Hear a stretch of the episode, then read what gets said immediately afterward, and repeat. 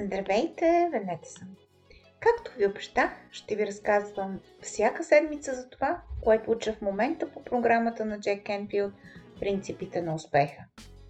В дигиталната ера, в която живеем, принципите на успеха са корен различни от тези преди 20 или 30 години.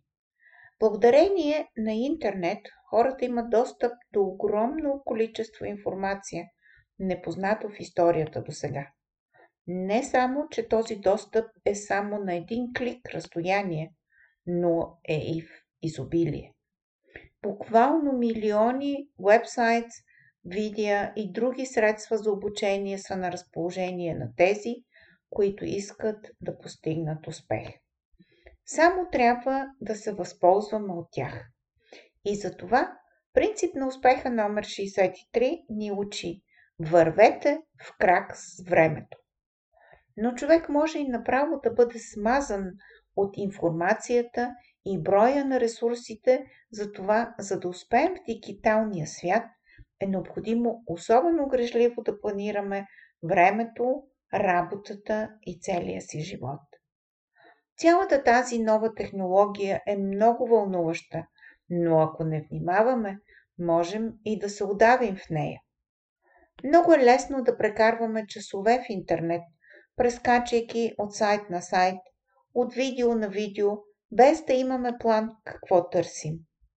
Информацията е полезна, но само тази, на базата на която взимаме решения и действаме, е решаваща за нашия успех. Това много прилича на парадокс с храненето, където милиони хора по света с наднормено тегло заради висококалорийна храна, без обаче действителна хранителна стойност. Така и повечето от информацията в интернет, пресата, телевизията нямат отношение към нашите цели и де-факто са отвъд нашите възможности за влияние или промяна.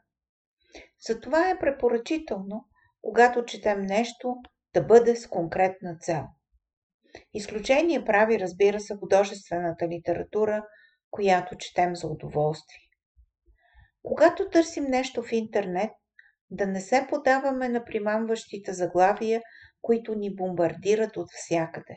Това изисква дисциплина. Сега е време за пости. Вместо класическите ограничения, много хора опитват да се откажат за известно време от интернет и новини във всякакви медии. Ако това ви се струва екстремно и лично за вас невъзможно, тогава се запитайте дали информацията, която консумирате буквално, ще ви бъде полезна за нещо спешно и важно. Ако отговорът е не, тогава я оставете. Опитайте поне една седмица и ще видите как изведнъж имате много повече свободно време. А какво ще стане, ако го направите за един месец?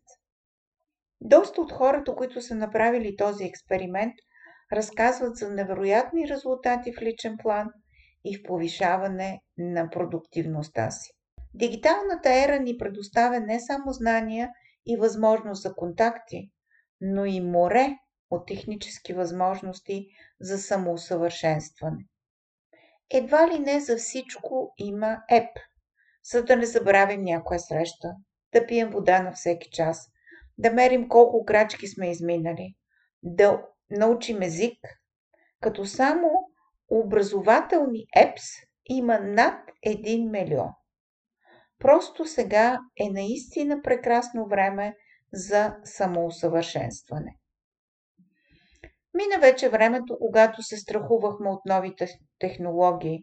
Сега трябва да ги използваме, за да получим това, което искаме да имаме в живота си. За съжаление, все още има хора, които смятат, че е много кул cool да си без смартфон и когато им се наложи, им потрябва за нещо наистина важно, да помолят някой да им помогне.